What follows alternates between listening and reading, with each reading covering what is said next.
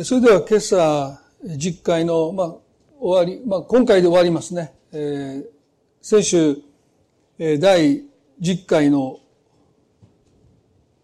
隣人の欲しがってはならないという箇所、今日2回目で、えー、ようやく、この学びを終えたいと思います。まあ、次何をするのかまだ決まってないんですけど、えー、まあ、振り返りながら、今日の学びをしたいと思いますね。出エジプト記の20章の17節出エジプト記の20章の17節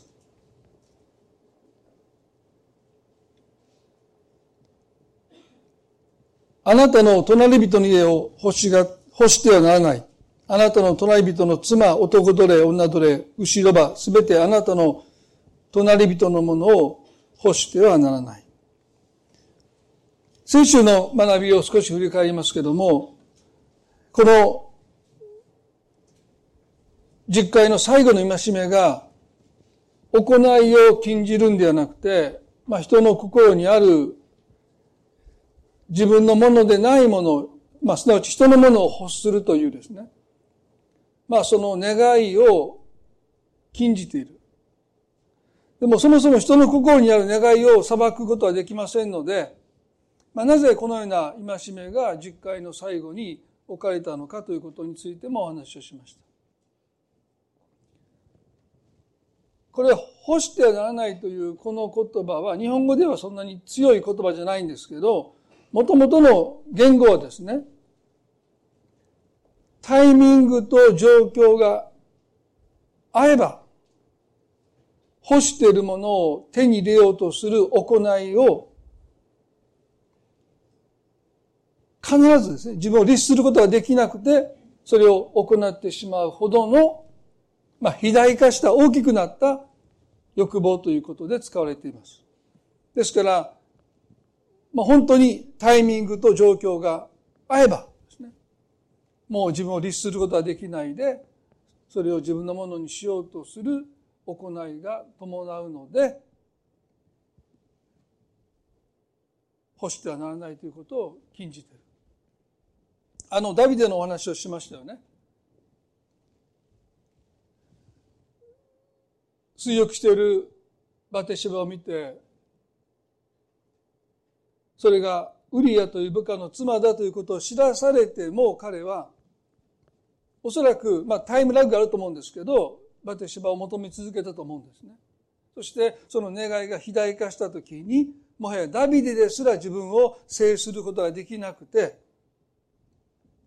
実会の戒めを破ることを承知の上で自分の寝室にバテシャバを招き入れて関係を持った。そして彼女が妊娠したことを知った時に彼は夫ウリアを死に至らせるという罪までも犯してしまったんですよね。でその時に神様が預言者ナタンを使わして彼の罪を厳しく責めたんですけどもその言葉の中にこの貪欲の罪ということの本質がですね語られた。それが先週お話した第二サムエルの12章の8節で、あなたに主君の家を与え、あなたの主君の妻たちをあなたの懐に、私、イスラエルとユダの家も与えた。それでも少ないというなら、あなたにもっと多くのものを増し加えたであろうとおっしゃった。それでも少ないと言うならとおっしゃった。なぜ私に求めなかったのかとおっしゃった。ですから偶像崇拝の本質は神様を不足とする心に生じます。ね、少ない不足だけじゃなくて神を不足とする心に偶像崇拝は生まれます。そしてこの実会の第1回と第10回は根底でつながってるっていうのはですね人は何をもって自分の心を魂を満たそうとするのか神をもって十分とするのか神以外のものをもって自分の心を満たしていこうとするのかという私たちの心の満たしに深く関係しているのがこの第一の戒めと第十の戒めです。ですから第一の戒め、神をもって、あのダビデが、主が私の羊飼い、私には乏しいことがありませんと告白できなくなっていくと、おのずと第10回の戒めを私たちはいずれ破っていく。偶像崇拝と、ですから貪欲の罪は根っこでは繋がってるということなんですね。それは神様を、この天と地を作られた全ての被造物を満たして満ち満ちたもの、もう、満たすことのできるお方をもってしても、私たちが不足としていく。その心に偶像崇拝は生まれてくるし、貪欲の罪も根を張っていくんだということを、まあ、考えたわけですよね。まあ、預言者エレミアはこの2章の13節でこんなふうに言いました。私の民は二つの悪を行った。命の木の泉である私を捨て、多くの水ためを自分たちのために掘ったのだ。水をためることのできない壊れた水ためをと言いました。神様はこの預言者エレミを通して、イスラエルの二つの罪を責めた。一つは、命の水の泉である神様を捨てた。そして、神に代わる井戸。泉は無理ですから、井戸を掘った。多くの井戸を掘っていった。まあ、このことは偶像崇拝のことを意味するわけですけれども、その二つのことを神様がここで責められた。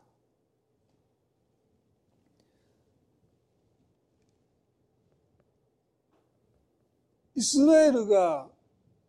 命の水の泉である神様を捨てて、まあ、井戸を掘っていく。まあ、水ためを掘っていく。その一つがですね、今日取り上げたい、安心という壊れた水ためを掘ったと言えるんじゃないかなと思うんです。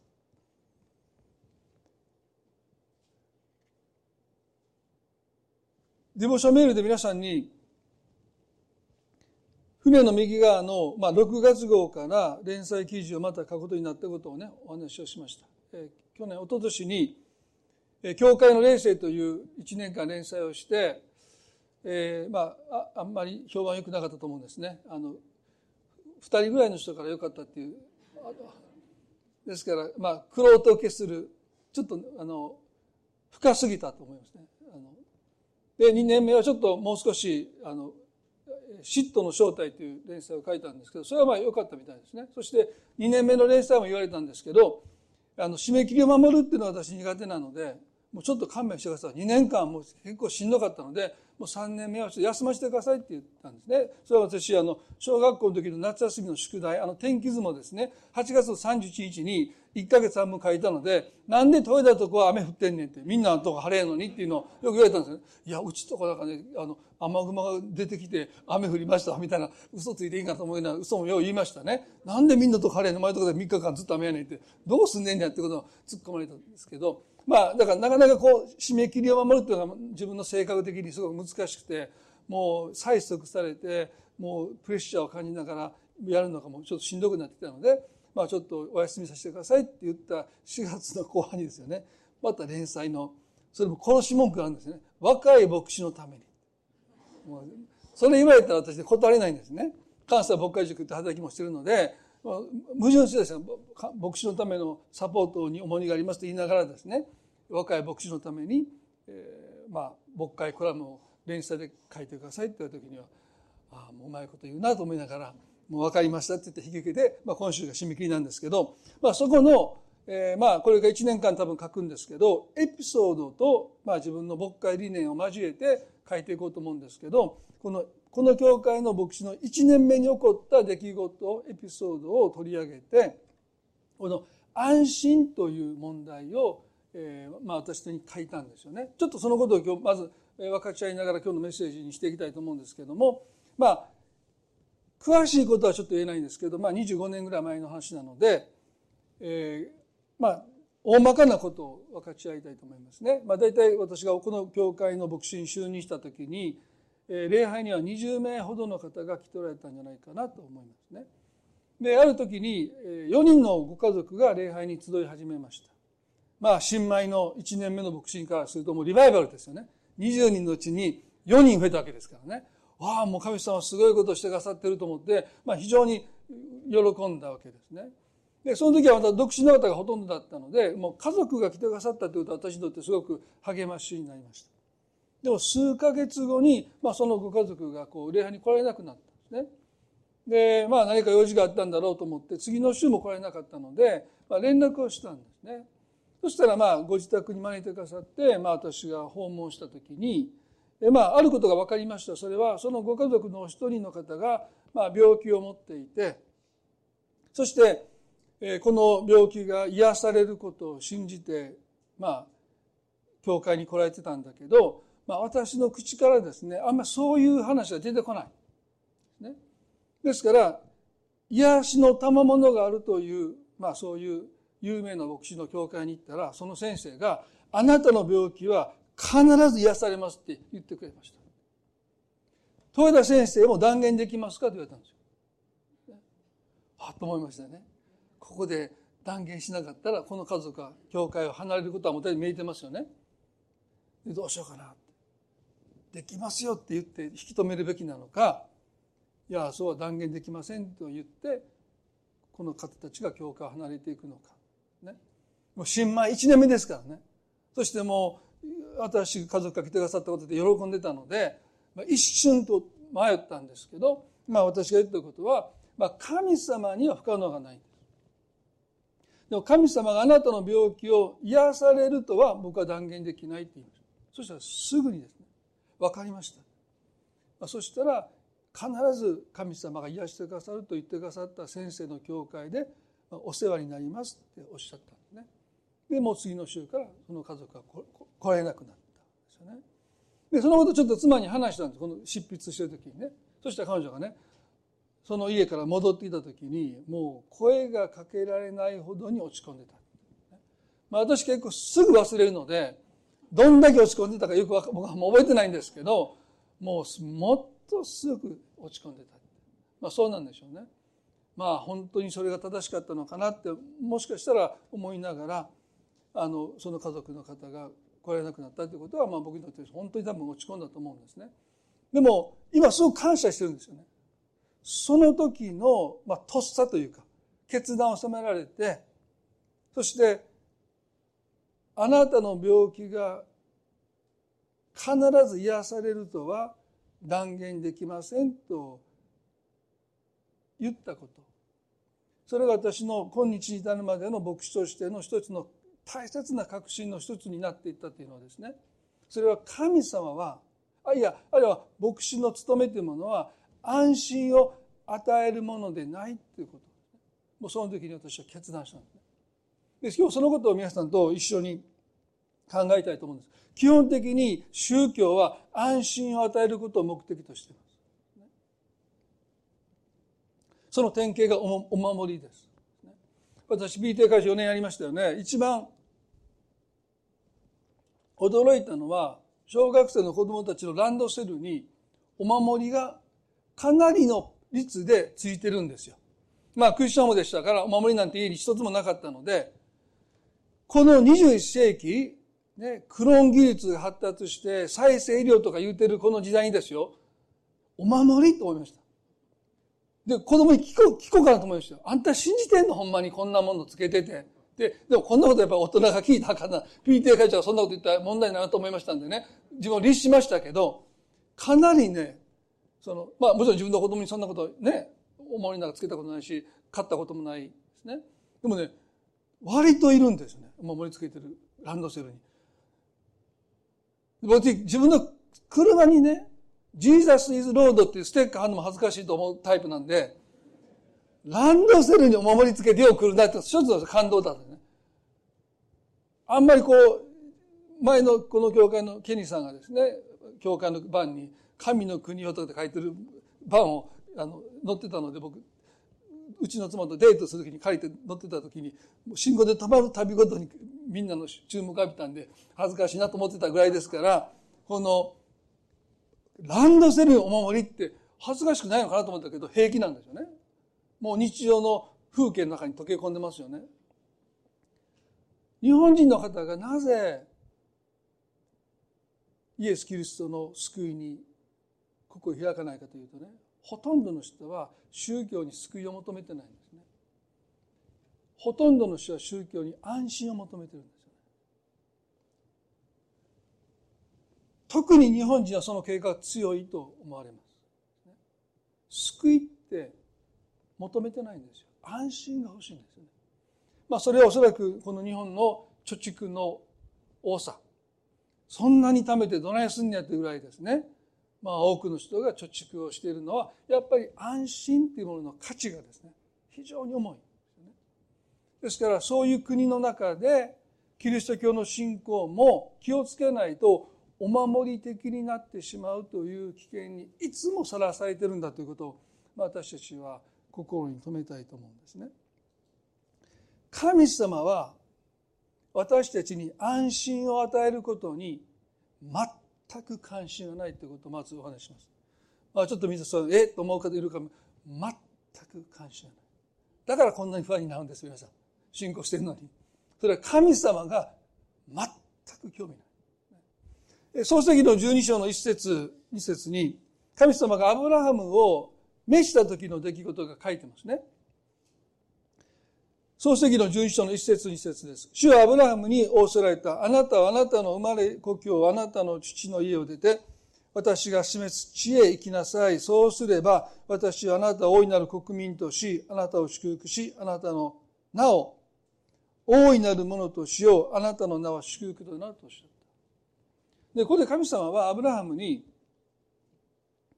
あなたの生まれ故郷、あなたの父の家を出て、私が示す地へ行きなさいとおっしゃった。キリスト教信仰、あるいは信仰の営みというものが旅に例えられるのは、この行きなさいという言葉。ある地点から別の地点まで旅をしていくというのが私たちの信仰の営みの本質だからですよね。ですから、信仰生活とは、まあ、聖書の中でも旅に例えられているというのは、今いる場所から、神様が願っている場所に旅をするというのが私たちの信仰の営みです。そしてここで神様がですね、アブラハムにあなたの父の家を出なさいとおっしゃった。で、これはですね、二度と戻らないということがそこに含まれてますね。父の家を出るっていうことはそこに旅をして私たちがまあ一般に旅をして家に帰るんじゃなくてもう二度とあなたは父の家に戻ることがないっていうことです。後戻りできない旅なんです。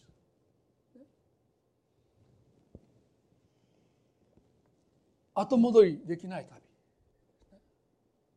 そしてアブラハムにとって父の家とは彼の安心の象徴でした。彼の相続するだろう財産がそこにあったし、あるいは身の安全というものもそこにあったでしょうし。ですから、アブラハムにとって父の家というのは安心の象徴でした。で神様はね、そこを出ろとおっしゃったわけです。だから皆さんに今言いましたように、神様は私たちに安心を与えることに関心がないっていうのは、アブラハムにそこを出なさいっていうのが信仰の出発点だからですね。多くの宗教は安心が信仰のゴールなんです。でも、クリスチャンにとって、この信仰の営み、旅の出発は安心から出るってことなんですよ。そして不安の中に踏み出していくというのがキリスト教の信仰なんですよね。だから人気がないんですよ。日本で。皆さん、こんな露骨に言ったらダメですよ。誰も教会来ないですからね。イエス様を信じたら不安になりますよ。不安のためへようこそって。絶対日本人では受け入れませんよ。安心、安心、安心。ね、もうあのお守りにどんな効果があるなんて、そんなことはどうでもよよくて、身につけてれば安心できるということで、この国にあお守りが溢れてる、そういう社会でね、父の家を出なさい。そして不安の旅に神がアブラハムを招かれた。そしてこの彼がいた安心という場所から私が示す字すなわち神様の安息に入っていく旅それが信仰の営みなんだということをまず私たちは覚えたいでしょうねですから安心することが信仰のゴールではありません。反対です。安心から旅立っていくということがアブラハムの招きでした。私が示す地に行きなさいというのはですね行き先を告げられなかったということです。従いそして行き先が告げられない旅なんです。ヘブルの11の8ではこう書いてますよね。ヘブルの11の8では、信仰によってアブラハムは相続財産として受け取るべき地に出ていくように、と、召しを受けたとき、それに従いどこに行くのかを知らずに出て行きました。どこに行くのかを知らずに出て行った。皆さん、これが私たちの信仰の営みの原点です。行き先を告げられずに、どこに行くのか知らないで、ただ神様についていった。ですから、皆さん、信仰生活っていうのは、不安、あるいは先行きが見通せない不安と言ってもいいでしょう。それがもうこの旅の同伴者なんですよ。だから慣れないといけない。そういう旅なんですから。信仰を持ったら安心できる旅じゃないんですよ。信仰を持ったら不安になるっていう旅なんです。ね、いいでしょ？もう慣れないこう、そういう旅なんですから、皆さん。この世が宗教に求める、お守りに求めるようなものと真逆なんですよ。父の家から出るというのはそういうことですね。そしてどこ、どこに行くのかも告げられずに、ただ神についていく。まあ、皆さんにも何度かお話ししたことありますけれども、私があの牧師になることを決心したときですね、その、会社にそのことを告げて、まあ、辞めましたよね。で私のあの、その時行ってた教会っていうのは、まあ、近所の教会だったんですけど、まあ、小さな教会でした。おそらく20人いなかったと思いますけども、そして、イギリスからの宣教師のおばあちゃんが責任者なんですね。ペニー先生って言うんですけど、で、ペニー先生あんまり日本語喋れなかったので、私が相談に行った時に、まあこっちも英語話せませんから、向こうも英語話せない、日本語話せないので、あ、信行って言っていつも招いてくださって、紅茶とクッキーが出るんですね。まあそれが美味しかったですけど、で、元気って言って、はい、元気です。それで会話終わりなんですよ。だから僕、牧師になるっていうことを決めて、これがどうやって牧師の道を歩んでいって、どうすればいいんですかっていうことが聞きたいのに、元気って言われて、はい、元気って言うだけで、あと会話続かないので、まあコーヒー飲んで、はい、さよならって言って帰ってきたんで、こう、私を導いてくれるという人がいなかったんですね。まあ、教会も小さな教会だったし、まあ、そのうちの3分の1が私たちの家族でしょそして、まあ、家族がそんな賛成もしてなかったし、牧師がいなかったわけですね。宣教師のおばあちゃんがいた。で、私その次の日にね、前にも言いましたけど、会社、まあ、辞めて、3時のあなたをおばあちゃんと見てた時の、何とも言えない不安感に押されました。これからどうなっていくんやろって。会社行かないでですよ。椅子に、椅子に座って、3時のルールルルルか、だだ多分あれ違うって言われて、あれ他の番組だったんですけど、まあなんか、まあ、なんか見ててね、おばあちゃんの顔見て、おばあちゃん嬉しそうに見てるんですよね。はあ、会社辞めて、やばいと思いましたね。まあ、3時間までしてもらったので、これでまたもう一回会社に戻してくださいって言っても無理やなと思って、もうね、あの時ね、これからどうなっていくんだろうという不安。いつかこの不安がなくなると思ったけど、あれから30年。なくならないですよね。これがクリスチャンの旅なんですよ。先行きが見通せない。どこに行くのか知らないで、アブラムがついていった。もう、突っ込みたいですよ。行き先ぐらい聞いとけって。ね、あんたが危険とついてったら、それが信仰の父になってしまったわけですから、まあ私たちの信仰歩みも、先行きが見通せない旅なんですよね。そそれにどれだけ慣れ親しんでいくのかということ。それがすごく大切なんですよ。ね、死ぶ時の皆さん32章の一節、これはイスラエルで最初に偶像が作られたエピソードですよね。まあ、皆さんよくご存知だと思いますけれども、モーセがこの奴隷であったヘブル人たち、イスラエルの先祖を連れて、シナイ山のふもとまでやってきました。モーセがシナイ山に登って神様からこの実会を受け取っている間ですね。まあ、漱石の20章から31章まで。神様が実会だけじゃなくて多くの戒めを与えてくださっていることがずっと綴られてますよね。でこの中で、一節で民はモーセが山から降りてくるのに手間取ってるのを見て、アロンのもとに集まり彼に言った。さあ私たちに先立っていく神を作ってください。私たちをエジプトの地から連れ上ったあのモーセというものがどうなったか私たちにはわからないからと言いました。シナイ山の麓でモーセが降りてくるのを待っていましたけれども、まあ、手間取ってたわけじゃないんですよね。神様から戒めを授かっていたんですけども、なかなか降りてこなかったので、もうどうなったかわからない。ここまであのモーセという男が、モーセが私たちを導いてくれたけど、もう彼がどうなったかわからないので、この場所から私たちを導いてくれる、私たちに先立っていく神を作ってください。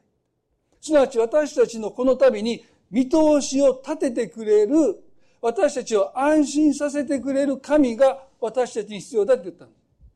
ですから、イスラエルの偶像の原点は、先行きが見通せない不安を解消される神を天地万物の神に代わって神が求めたということ。ですから結局何にも変わってないんですよ。この21世紀に至っても。結局人は安心が救いよりも必要なんですよ。いや、必要というか欲してるんですよね。ですから、私たちに先立っていく神というのは、ね、私たちに見通しを立ててくれる。安心させてくれる神を偶像として求めたということがここに書いてある。皆さん、私たちクリスチャンも、この安心を求めるという誘惑、このことと決して無縁ではないということを覚えたいですよね。私たちは神に救いを求めているのか、安心を求めているのか。私たちの祈りってものがですね、神様私を安心させてくださいという、その、その願いが私たちの根底にあるならば、いずれ私たちは神様を不足としますよ。どうしてか。関心ないんだから、神様に。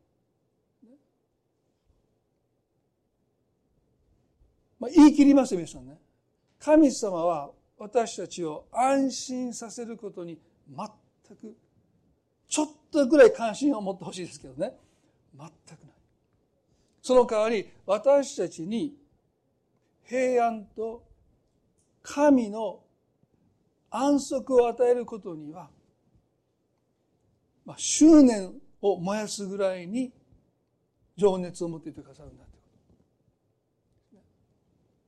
ですから安心を求めると私たちは神を不足に感じます。でも神が与えようとする平安と神の安息を求めるならば神は喜んでですね、それを与えてくださる方なんだということなんですよね。4節で、ごめんなさい、えー、2節で、それでアロンは彼に言ったあなた方の妻や息子、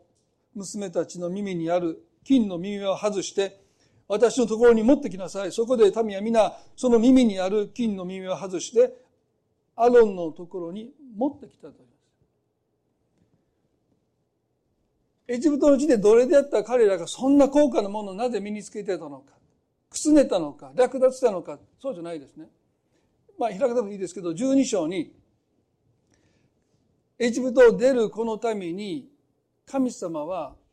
エジプト人の心に好意を与えたので、自分たちの装飾品を与えたと書いてます。で、これはですね、長年奴隷として搾取されてきた彼らの未払いの賃金として、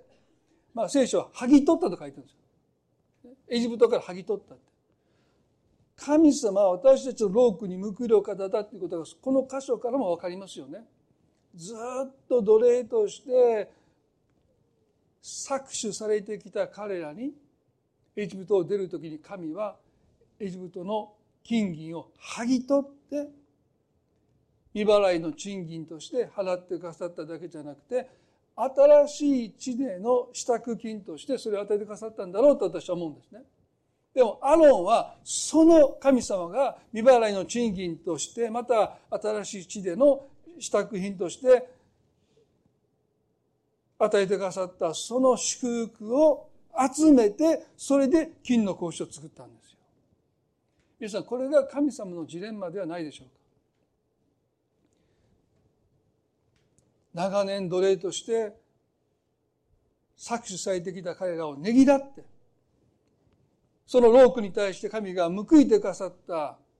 その報いその金銀を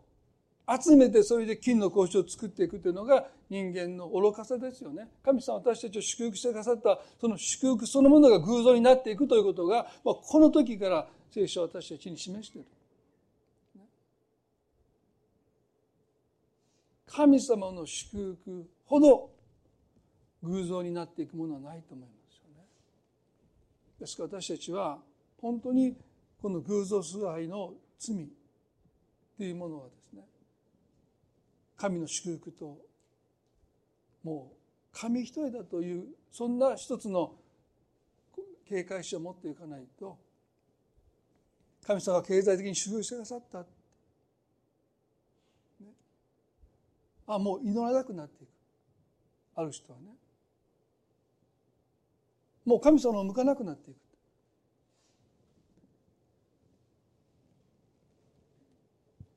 祝福が偶像になっていくということがここで私たちは見ることができますよね。祝福そのものが悪いわけじゃないんですよね。私たちの心にはその祝福を固定化したい。もうそれを、ね、神様にその都度受け取っていくということではなくてもうそれを自分のものにしてとどめておきたい、まあ、その心が偶像を作るようになっていたんだろうと思いますけれどもここで4節ではアロン言いましたアロンと彼らはですねイスラエルをこれがあなたをエジプトの地から連れ上ったあなたの神だと言いました。ですから、アロンはですね、他の神を、あるいはエジプトの神々を像にして私たちの神だと言ったわけではなくて、あのエジプトのパロの区域から私たちを救い出した神、その神がこの金の格子だと言ったんですよね。エジプトの神々を持ってきたわけじゃない。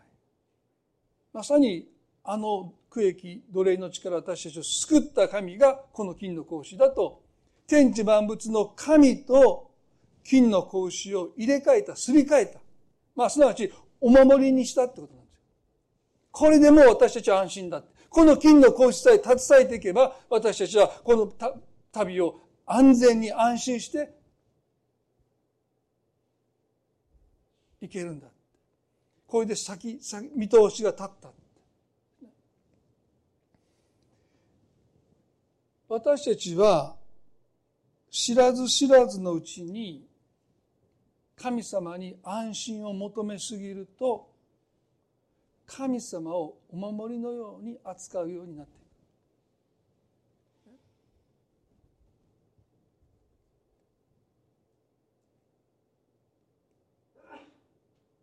この病気は必ず癒されると断言できますかって聞かれた時にその人が求めてるのは安心ですよね。私ができるということを言ってほしい。でも断言できないというと不安になる。だからもうその教会に行けない。必ず癒されると言ってくれる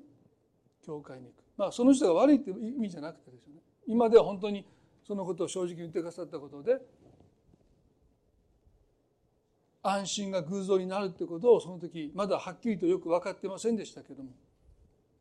まあ、あれから25年ぐらいの歳月を経て安心こそが偶像になっていくんだということが本当によく分かるようになりました。山崎ランサムという選手がいるんですけどもその方がですねグレッグ・ボイドという神学者が書いた本「ベネフィット・オブ・ダ・ダウト」という本があるんですね。それは疑うことの益という本なんですね。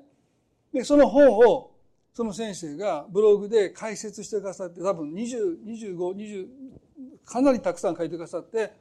えー、まあ、この本の言わんとすることを、詳細を書いてくださってるんですよね。で、私、まあ、10年ぐらい前でしょうか、そのブログを読んだ時に、そのタイトルがですね、こういうタイトルだったんです。確かさという名の偶像というタイトルでした。もうその時私ね、膝を叩いて喜んだんですよね。あ、これだって。金の格子っていうのはまさに確かさという名の偶像だって、よくうまいこと言うなと思いました、その時ね。で、このグレートボイドという人の原書で読みましたけど、まあ、あんまり賛成するとかいっぱいあるわけじゃないんです。だから皆さん勝ってはなくてもいいと思いますけど、その、ちょっとね、僕的には、あの、意見が強すぎる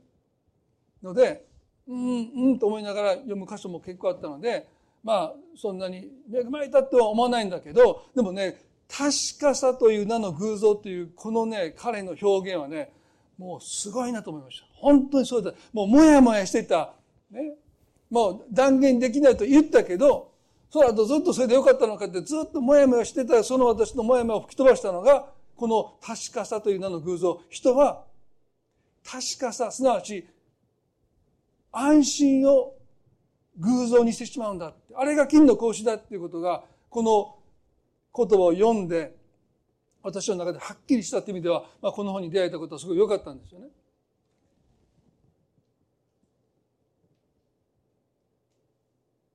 確かさという名の偶像、私たちもしたい求めていることはないでしょうか。なぜなら私たちの神はね、安心を私たちに与えることに関心を持っていないので金の格子を彼らが作ってくださいと言ったあの誘惑に私たちも陥りやすくなっていく。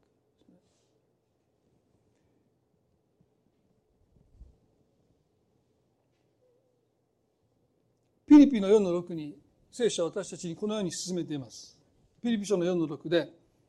何も思い煩わないで、あらゆる場合に感謝を持って捧げる祈りと願いによって、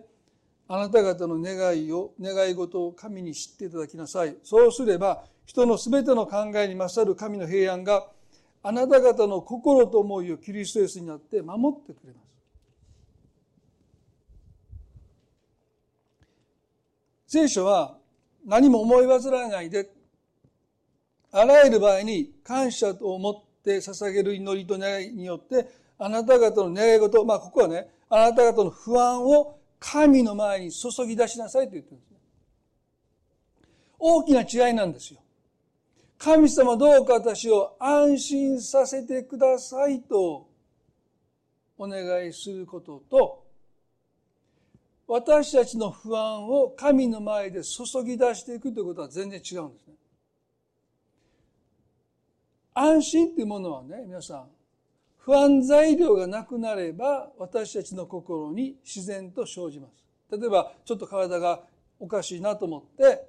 病院に行きます。まあ最近、先週言いましたけど、私ずっと歯が痛くなってですね。そして、奥歯がもう痛くて、もう物が噛めないし、夜は眠れないし、集中できないんですけど、まあ、歯医者だけは行きたくないというですね。もう死んでも生きたくない。まあ、母で死にませんから、だからもう、可能な限り、あと一日我慢したら亡くなるんじゃないかと思って、でも一週間ずっと痛かったので、もうアポ取って行ってですね、で、レントゲン取ったら、産んでいるんですね、この根っこのところで、多分、免疫が下がって、産んだんでしょう。ですから、もう我慢するしかありませんって言って、まあ、痛み止めももらわなかったんですね。で、まあ、ようやく今痛く、まあ、亡くなったんですけど、もし虫歯やったらどないしようってずっと心配でね。あの、ギーってやつがもう嫌だからもう、で、産んでたって私でグッドニュースなんでね。あ、そしたら治療しなくていいんですか？あ治療できない。もうどうしようもないので、まあもうしばらく様子見てくださいって言って、もう顔、急に顔がこうにやけてきて、よかった、治療しなくて済んだってね。まあ安心しました。虫歯じゃなかったんでね。なんか、なんか病気じゃないかと思って診察して血液、大丈夫ですよって言ったら安心する。だから不安材料がなくなって生じるのは安心ですよね。で、神様はそのことに関心がないんです。どうしたかというと、一時的だからですよね。次から次から不安材料は押し寄せてくるからですよね。でもここで聖書が言ってるのは、あなたの不安を神の前に注ぎ出せっておっしゃった。でそうすれば、人の考えに勝る神の平安があなた方の心と思いをキリストにあって守ってくれます。イエス様が私たちの心を守ってくださる。イエス様私を安心させてくださいじゃなくて、イエス様があなたの心と思いをイエス様が壁となって守ってくださるんだ。で、これが神の平安なんですね。で、パウロという人は、この守るという言葉をですね、通常、この、ギリシャ語で、フレイソーという言葉、これは守るっていうですね。まあ、危険から守るとか、使う一般の言葉なんですけど、この彼が使ったのはですね、フレーリオ、フレーリオという言葉。これは、軍隊がその町を守るという軍事用語なんです。で、このピリポという町は、ローマ軍が駐屯していましたので、町そのものはそんなに大きな町じゃないんですけど、ローマ軍がこの町を守ってたんですね。だから他の国がピリポには手が出せなかった。それは彼らが強いわけじゃなくて、彼らを囲んでいたローマの屈強な軍人たち、兵隊たち、軍が、あま圧倒的に強いので、まあ、どこの国も、このピリポには手を出さなかったということがあったんですね。ですから、パウという人は、そのことをモチーフにして、あなた方が心配事を神の前に注ぎ出して、不安の中で、それでも神に従っていくならば、神の平安が、すなわちイエス・キリストご自身があなたの心と思いを守ってくださる。皆さんね、時々私たちが勘違いしているのは、信仰と信頼別物ですよね。私たちは神を信じます。それは瞬間的です。そしてその信仰は神の賜物です。ですから私たちはイエス・キリストが私たちの救い主だと信じる、その信仰によって瞬間的に私たちは救われて神のことされます。で、それは賜物ですから。私たちがそれを信仰、気づいたわけでもないし、信仰を育てたわけでもなくて、それは聖霊なる神様を通して啓示によって、あのイエス様こそが私の罪の償いをしてくださった救い主だということを私たちが信じることができるようにさせてくださったということですよね。ですから、あなた方が私を選んだんじゃなくて、私があなたを選んだというのはそういうことですよね。私たちが信じたんじゃなくて、信じさせてくださった。ですから、信仰とは瞬間です。でも、神を信じたその時から、神を信頼するという旅が始まるんですね。で、この神を信頼するという旅は、不安の中で行き先がどこにあるのか告げられないまま、それでも神に従うという営みを通して、神への信頼というものは育まれていくことなんですね。ですから皆さんね、神への信頼は安心の中では育まれないんですよ。神への信頼は不安の中ですなわち先行きが見通せない中でそれでも神を信頼してついていくという一歩一歩が私たちの中に神への信頼というものを築いてくれるので強く念じるんじゃないんです、信頼ってね。皆さん、人を信じるときもそうでしょ？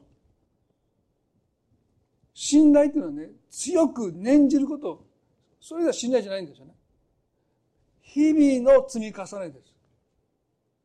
日々の積み重ね。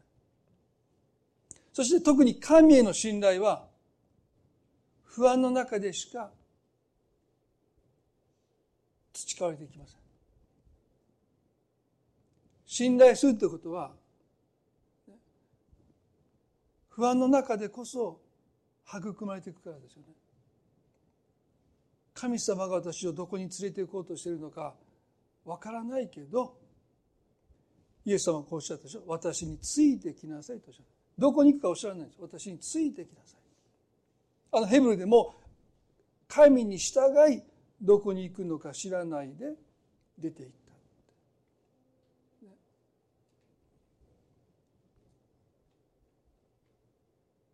その時何が起こるかと言いますと不安の中で行き先がわからないまま神にそれでも従っていく時に神への信頼が私たちの中で着実に築かれて育まれていく時にやがてその信頼が不安を凌駕します。信頼の方が不安よりも大きくなってきます。でその時に私たちを不安にさせる材料心配材料変わらずあるんだけども、不安の中ででもそれでも神に従うということを通して、その営みを通して、歩みを通して、私たちの中に、私たち自身が意図したわけじゃないけども、その歩みの積み重ねとして、神への信頼というものが大きくなってきて、その信頼が不安よりも大きくなるときに、私たちはここで抱えている人の考えに勝る神の平安です。だから説明を求められても説明できない平安が私たちの心に生まれてくるのは皆さんが不安を旅の同伴者として不安を払拭することに躍起になるんじゃなくて、その不安の中で、それでも神に従うという、その一歩一歩が皆さんの中に神への信頼を着実に育んできた結果として、何の状況は変わってないのに、いや、状況はますます不安にさせるような状況になっているのに、なぜか知らないけど、説明のできない心に安らぎ、静けさがあるというのは、まさにここで聖書が約束している。キリストイエスが盾になってくださって、私たちの思いと心を守ってくださって、まあ、城壁になってくださって、皆さん、それが私たちの信仰の営みなんだということを今朝覚えたいですよね。だから不安を皆さんの信仰の旅の同伴者として仲良くしないといけない。喧嘩しちゃダメですよね。あっち行けって。もう一緒に手を携えてそれでも私は神に従います。神様についていきます。不安だけどその選択を皆さんが日々神の前でなされるならばその不安の中で神に従う一歩一歩が神への信頼に変わってきます。それが私たちの信仰の旅ではないでしょうか。そうやってアブラハムはいろんな失敗をしましたけど最後まで神についてきました。今日皆さんどうでしょうか？金の講習をしたい求めて神様に安心を求めてそして神様がその安心をくださらないことでますます不安になってこの悪循環から抜け出さないといけない。モーセはこの後この金の格子を粉々に壊しました。安心というのはあくまでも信仰の目的じゃないんですよね。神に従った結果として平安を与えてくださりその中に安心もあればいいと思いますよね。でもそれは私たちが求めたら偶像になっちゃう。神の平安を求めようじゃないでしょうか。そのために私たちは自分の心にある不安を自分の中で解消しようとするんではなくて神の前に注ぎ出していくこともうその不安を神様に預けること委ねることを通してもうそれはまさに銀行にお金を預けるのとも似て同じようだと思うんですね。タンスで大金をタンス預金してると鍵閉めたかなとかですね。泥棒が入ってないのかずっと心配だし。でももう銀行に預けたら銀行に銀行ごと入っても大丈夫ですよね。ああれ私のお金が盗まれた。別に銀行強盗が入ってお金盗んでいったって別にそれは私たちのお金が盗まれたわけじゃないんですよね。まあテクニカル的にはですね。保証されてるわけですから。信仰のために私たちはもうね一歩不安の中に神を信頼して踏み出していきたいなと思います。一言お祈りします。恵み深い私たちの天の地の神様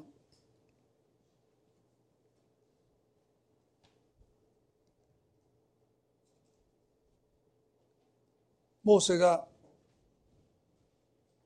山から降りてこない時に民は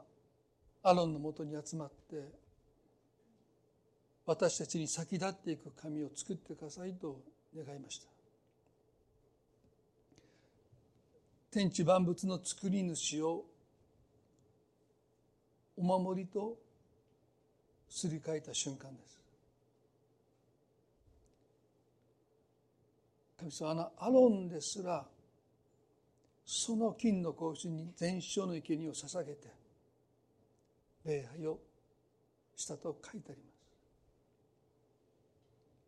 神様私たちはあなたを安心という名の偶像と置き換えてないのか。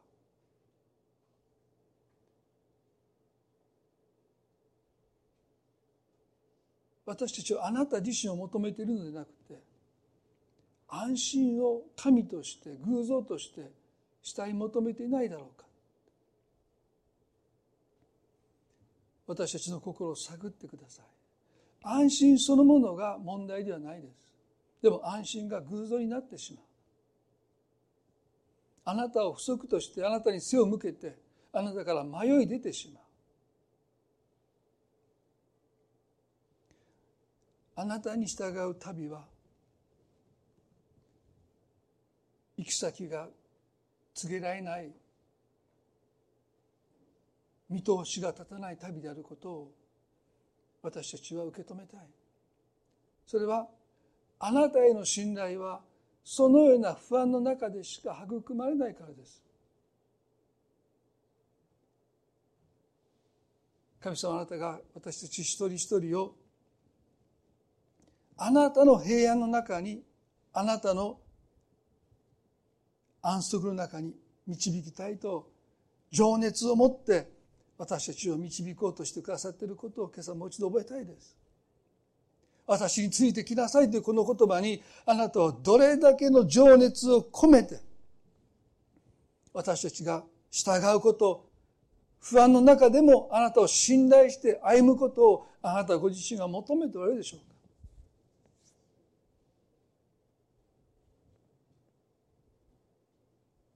一人一人は今日こう今あるということは不安の中でもあなたに従ったという営みが今日あると思います。でも神様これからますますいろんな状況の中で私たちを不安に陥れるようなことが起こってくるでしょう。でも神様たとえ私たちを取り囲む環境がどれだけ変化し私たちを恐怖の中に陥れようとするような状況になったとしても神様の平安が私たちの思いと心を守ってくれる。イエス様が私たちの盾となってくださり城壁となってくださって私たちの心と思いを守ってくださるこの神の平安を私たちはいただかなければもう生きていけない。不安とそれに心支配されてますます先立っていく神を慕い求めるようになっていく誘惑にさらされます。神様どうか。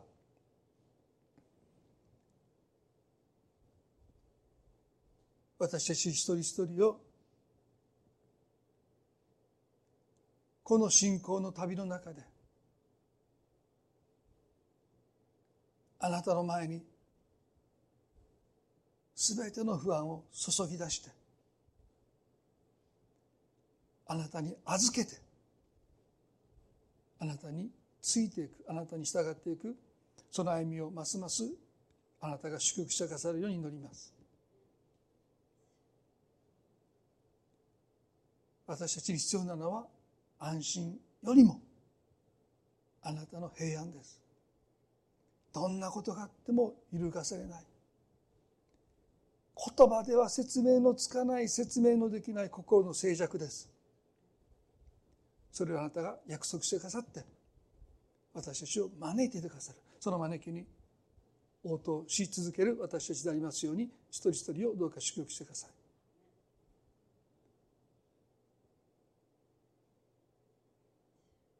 あなたの心の中には世界が滅びても静寂があります。神の部屋があります。私たちを招き入れようとしてくださってるその招きに今日も落としていきたいと願います。一人一人の歩みをあなたがどうぞ祝福してくださいますようにイエス様の皆によって祝福を祈ります。アーメン。それではご一緒に賛美を捧げたいと思います。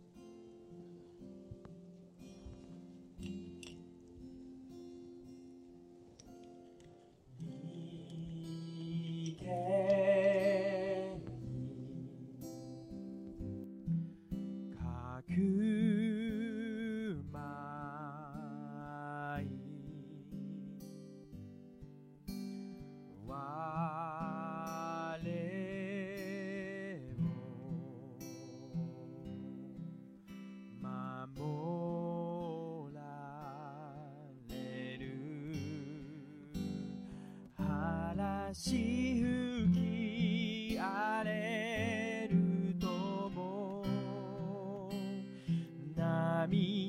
I get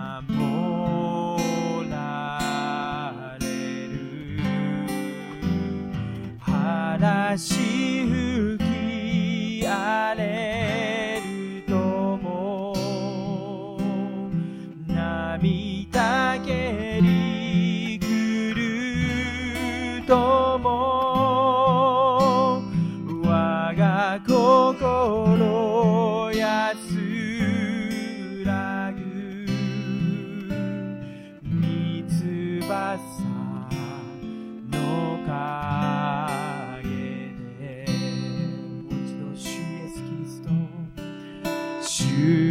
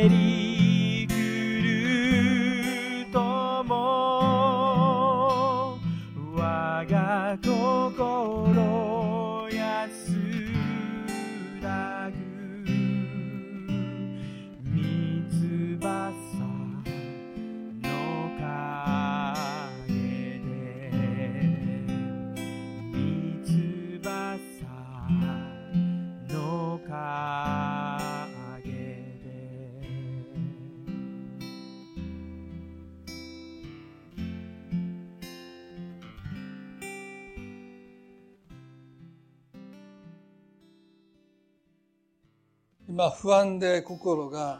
押しつぶされそうになっている。神様に安心を求めてきたけれども神様は答えてくださらなかった。でも今日メッセージを聞いてそうだ私がこの不安を神の前に注がないといけない。注ぎ出さなければならないんだ。今日皆さんの中で不安が心に押し寄せて神に祈ってきたけども一向に安心できないそんなジレンマの中に歩んでこられた方がいるならば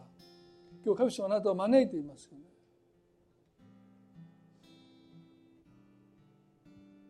あなたの心にある不安を神の前に注ぎ出しなさい。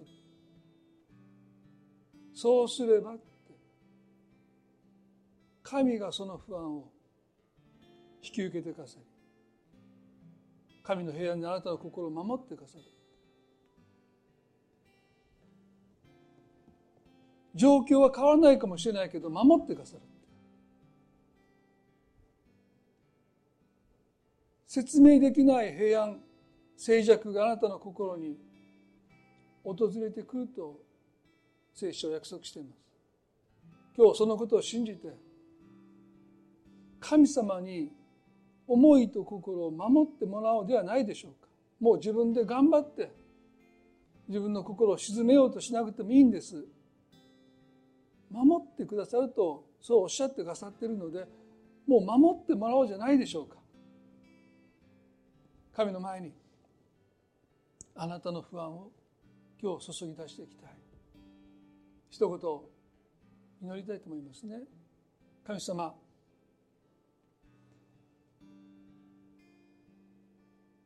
自分で自分の心を守ろうとしましたが守ることができません。不安に圧倒されます。恐れに圧倒されてしまいます。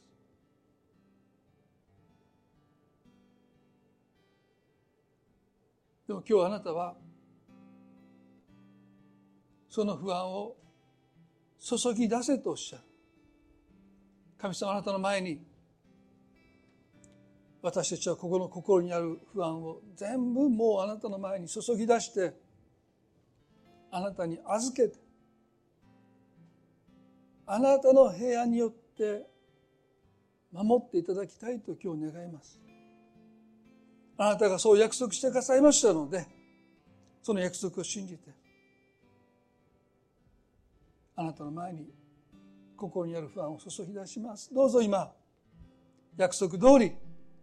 あなたの平安で私の思いと心を守ってください。イエス様が盾となってください。神が私たちの味方ならば誰が私たちに敵対できるでしょうか。その御言葉を信じます。愛する私たちの主イエスキリストの皆によってこの祈りを見舞いにお捧げいたします。アーメン。